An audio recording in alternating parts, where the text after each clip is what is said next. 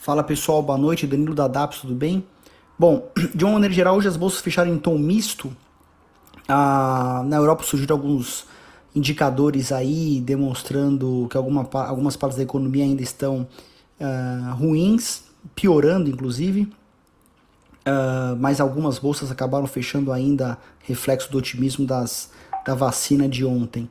Uh, nos Estados Unidos, da mesma forma, de uma maneira geral, as empresas de tecnologia sofreram um pouco, uma mudança um pouco esperada do mercado, que é realizar um pouco das, das empresas de tecnologia e, aplica e aplicando os recursos em, em economia real. Um movimento que a gente viu um pouco ontem aqui e hoje se repetiu de uma certa maneira.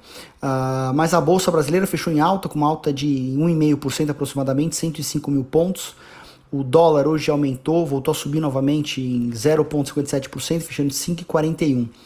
As principais altas hoje foram Santander com uma alta de 8%, Petrobras com uma alta de 7,8% e a Ultrapar também com uma alta de 7,8%.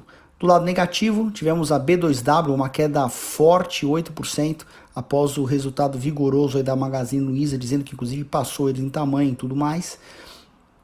É, e a B2W acabou sofrendo muito.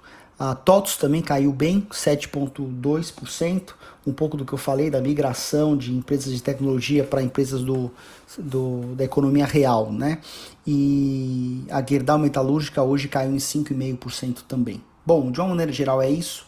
Tendo mais novidades eu mando por aqui. Um abraço a todos e boa noite.